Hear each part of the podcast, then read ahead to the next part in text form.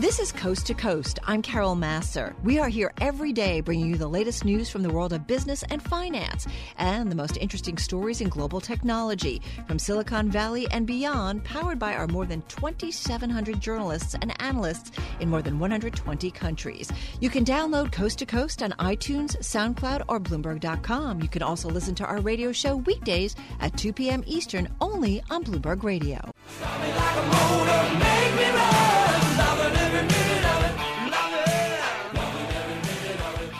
Well, she comes with her own song now. Alex Harris, Bloomberg News Bond reporter, here to help us recap those June FOMC meeting minutes. Uh, Alex, always a pleasure. Thanks for being here. Oh, it's my pleasure. Yeah. So, what did you? I mean, I know you've been. You know, you got your green highlighter out, which is good. um, and I've been reading the blog that we put together for all kinds of live events. Um, anything in terms of uh, that stands out? I mean, they talked about here. You're going to if you're looking for any big debate that might have happened at that June 12th, June 13th meeting, you're going to have to look somewhere else because there probably wasn't one.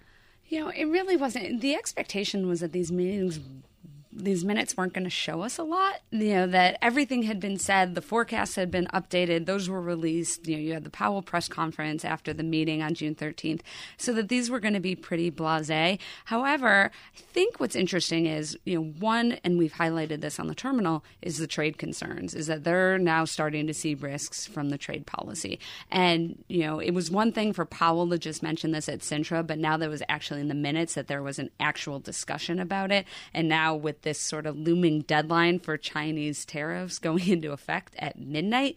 You know, these are these are things that there's a broader concern out there.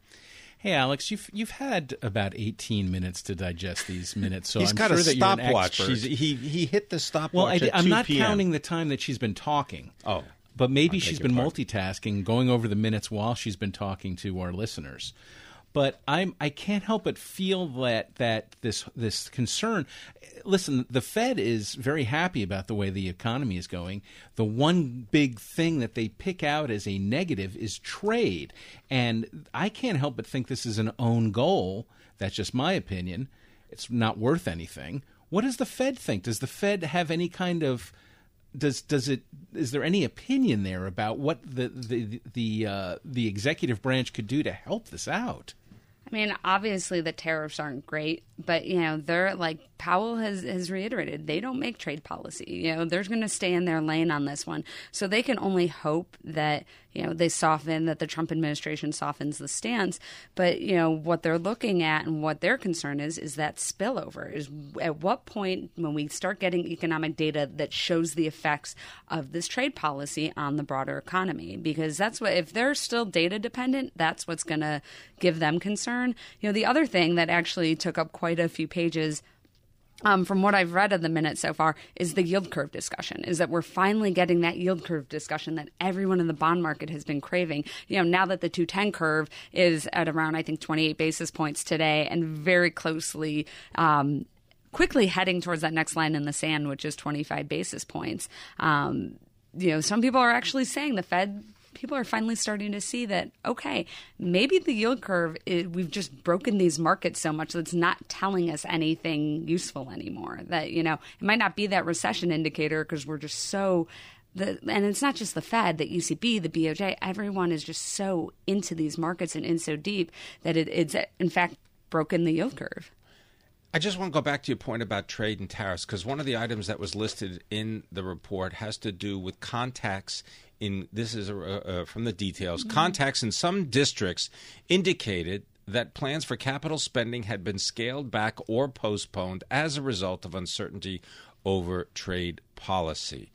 Well, I can't imagine that the Federal Reserve operates in a bubble, and whether it is or isn't their mandate to look at trade policy, if you're getting reports from some of the Federal Reserve uh, district banks that businesses are changing the way they do business because of this uncertainty, that's got to filter into the conversation. That's oh. not how, how it would be remiss of them if they didn't. No, absolutely. I think that's what people have been waiting for. And now these minutes just give it that validation like, okay, they're finally focused on trade. It was a conversation that I think the market was having sooner than the Fed and was just waiting for the Fed to catch up with them. And I think that's the case with the yield curve conversation, too, that they were just really waiting to see some more meat and some more substance out of the Federal Reserve about these issues, that they're actually acknowledging acknowledging that they're a problem. I think the one thing that I'm a bit disappointed in is there was a brief discussion uh, towards the beginning of the minutes about the Fed funds rate and the rise in it and what's been responsible for it. And you know they're very quick to say, oh, you know, it's really an issue with front end borrowing now with all this increased Treasury bill supply. There's competition for for investment in the front end, so you know the primary lenders in the Fed funds market now have other options and are moving money out of there. Um, but the week after the minutes, the Fed funds rate went up two basis points. So it narrowed that gap after making this technical adjustment. It narrowed again, and people, and so I think they have some rethinking to do about that one because I do think that we are in fact getting some effects of the balance sheet runoff, and now that's starting as of Monday the reinvestment caps are larger they're now 24 billion for treasuries that this is something that they have to pay attention to that you know the runoff and the balance sheet unwind is starting to have an effect, and the front end markets are really starting to feel it. Alex, we we just have a, uh, about a minute left, but. Mm-hmm. It's the yield curve is not like the weather. It's not something that we can talk about but do nothing about. And in the very little time we have left, can't the Fed do something about it?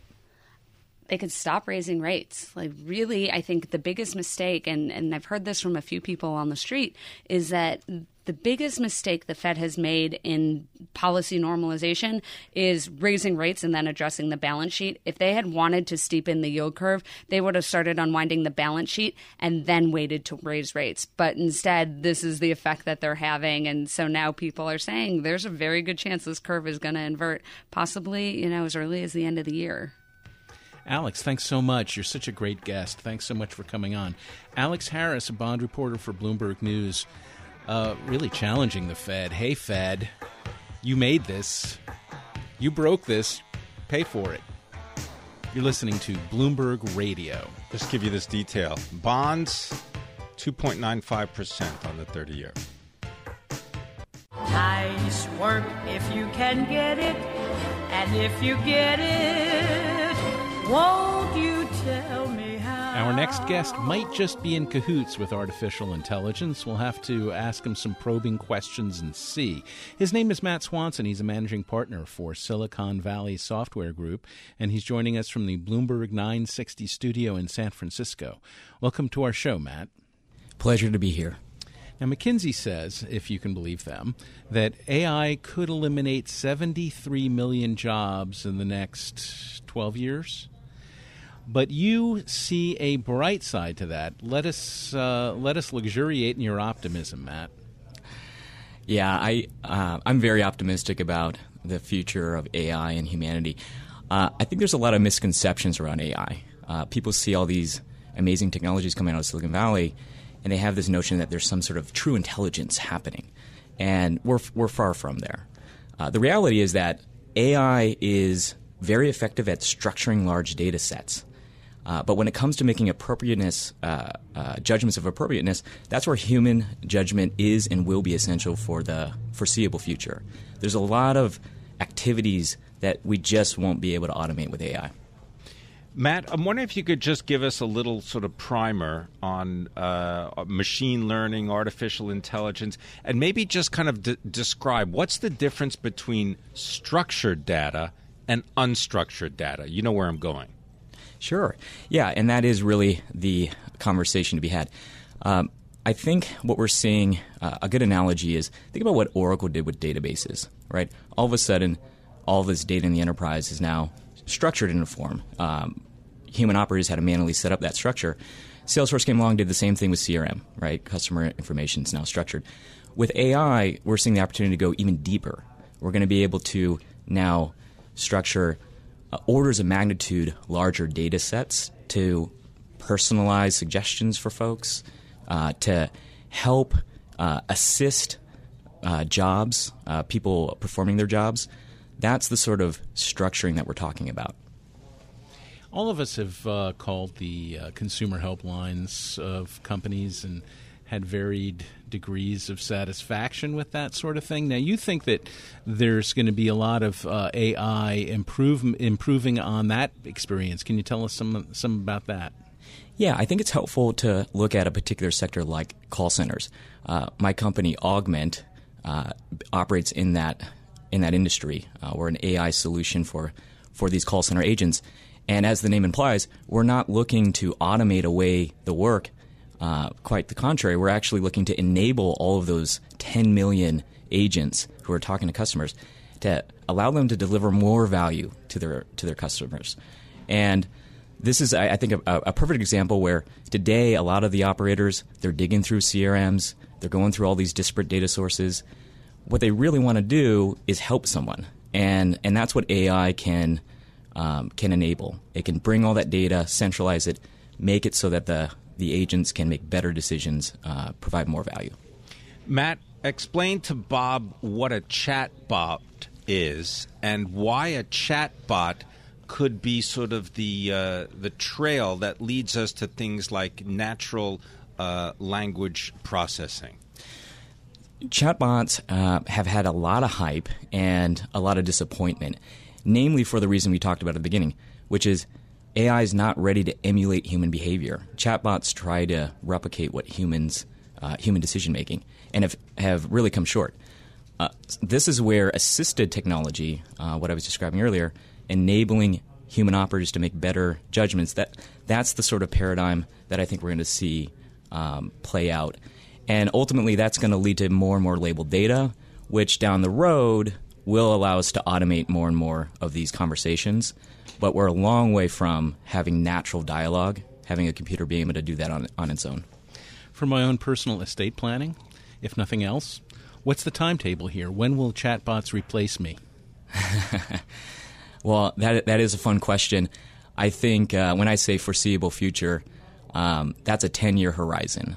I think that we're going to see an explosion of innovation. Again, I think we're still a ways off, but it's going to happen uh, in our lifetimes.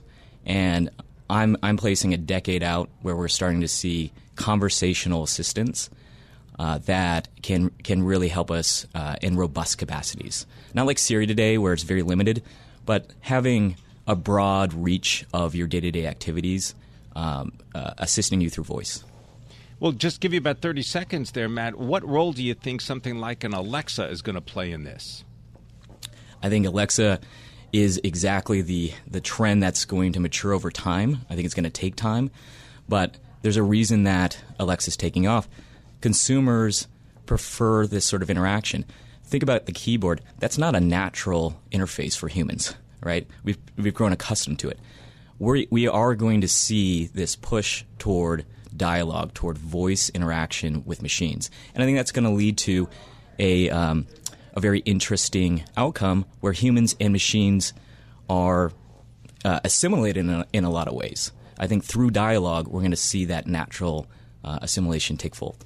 Thanks very much for being with us. Matt Swanson, managing partner at uh, Silicon Valley Software Group, SVSG, on artificial intelligence and machine learning. And uh, you're going to still have a job, Bob. I love his optimism. I wish I shared it.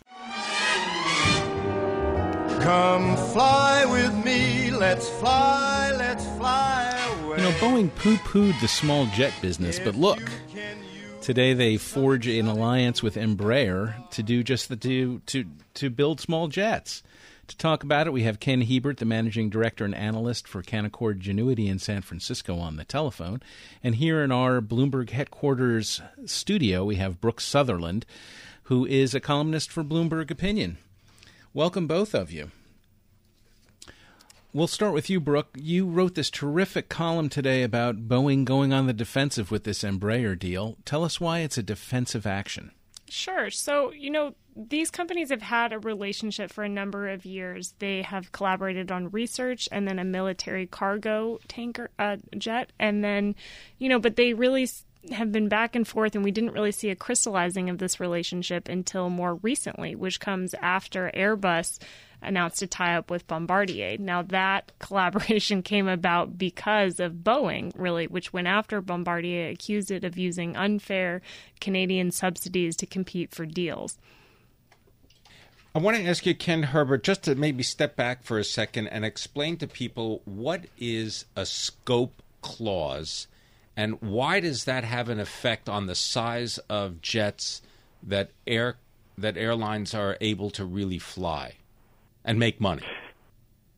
Yeah, hi, thanks. Good afternoon. So, uh, specifically, it refers to the the pilots and the number of aircraft and, and what the pilots can fly that an airline can operate in on certain routes in its fleet. So that's why you see some natural cutoffs in terms of a still regional jet marketplace, but then obviously where Boeing and Airbus start to to compete at sort of the you know 130ish to 140 passenger range. Um, so you know, barring any significant changes to scope clauses, which are which are mandated by you know the government, there will continue to be this regional jet marketplace. But it is clearly getting bigger, and that's why both Bombardier and Embraer are obviously Bombardier in the case of the C series, and Embraer now with the E2s getting much more aggressive in that in that small mid-sized marketplace.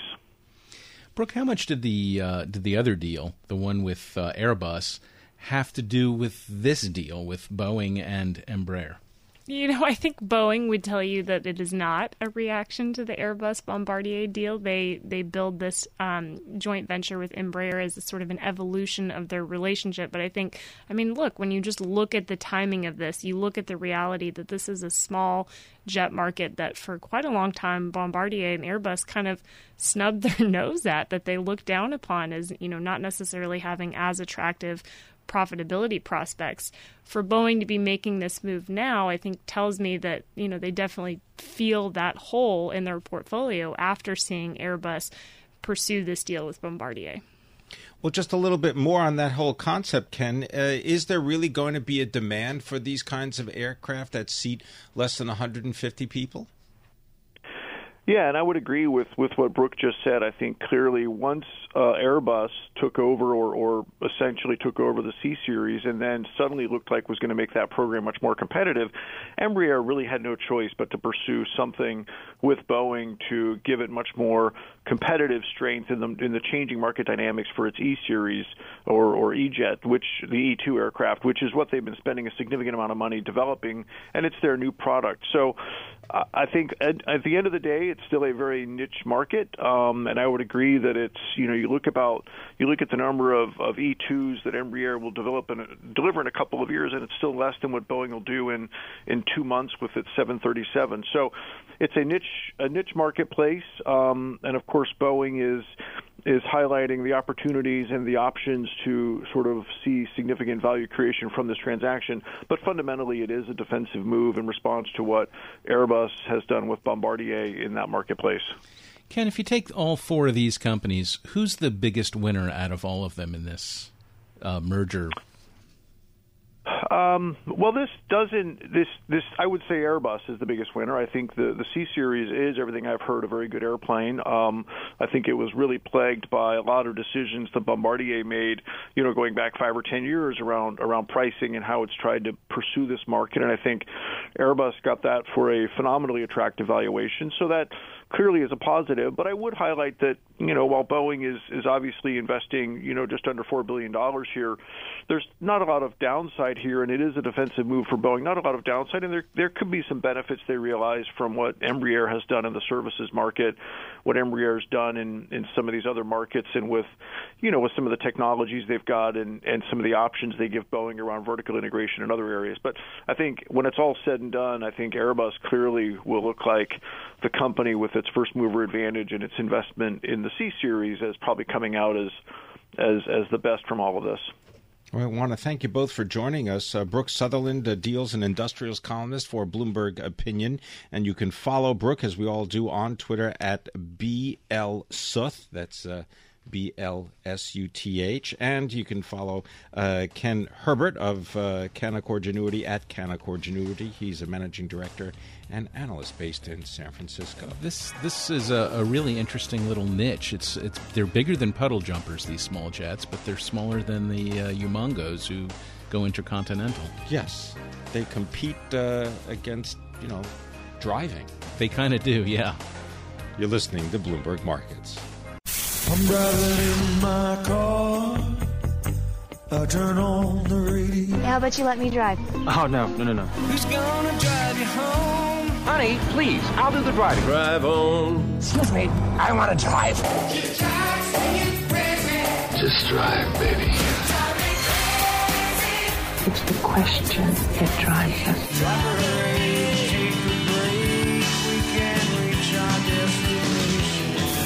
Is the drive to the close That funky music will drive us till the dawn. on Bloomberg Radio.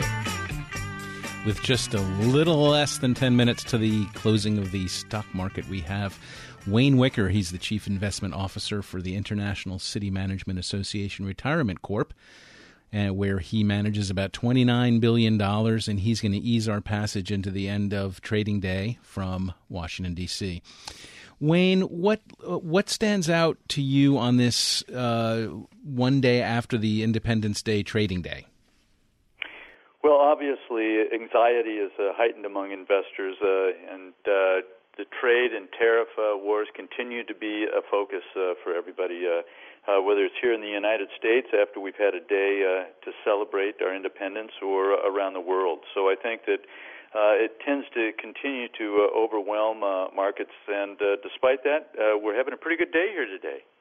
Wayne, as the chief investment officer, helping to manage nearly thirty billion dollars of uh, International City Management Association Retirement Corporation, um, you've got responsibility for people's financial future, and I mean way in the future.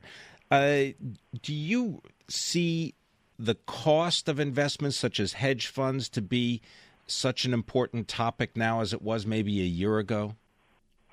Well, Pimm, I think that uh, as we think about uh, managing, uh, uh, as you would suggest, way into the future, uh, we tend to look at uh, broader asset categories. And so certainly expenses do become a significant factor, uh, especially as they compound over a period of time. So uh, we are sensitive to the fees that are associated uh, uh, with the types of uh, vehicles that we're using, and uh, we're constantly trying to push to uh, lower those fees to pass along uh, investment gains to our uh, uh, investors. A lot of the uh, managed funds are complaining that the passive funds are taking over, and I'm wondering if uh, if you have a certain mix yourself of passive and active.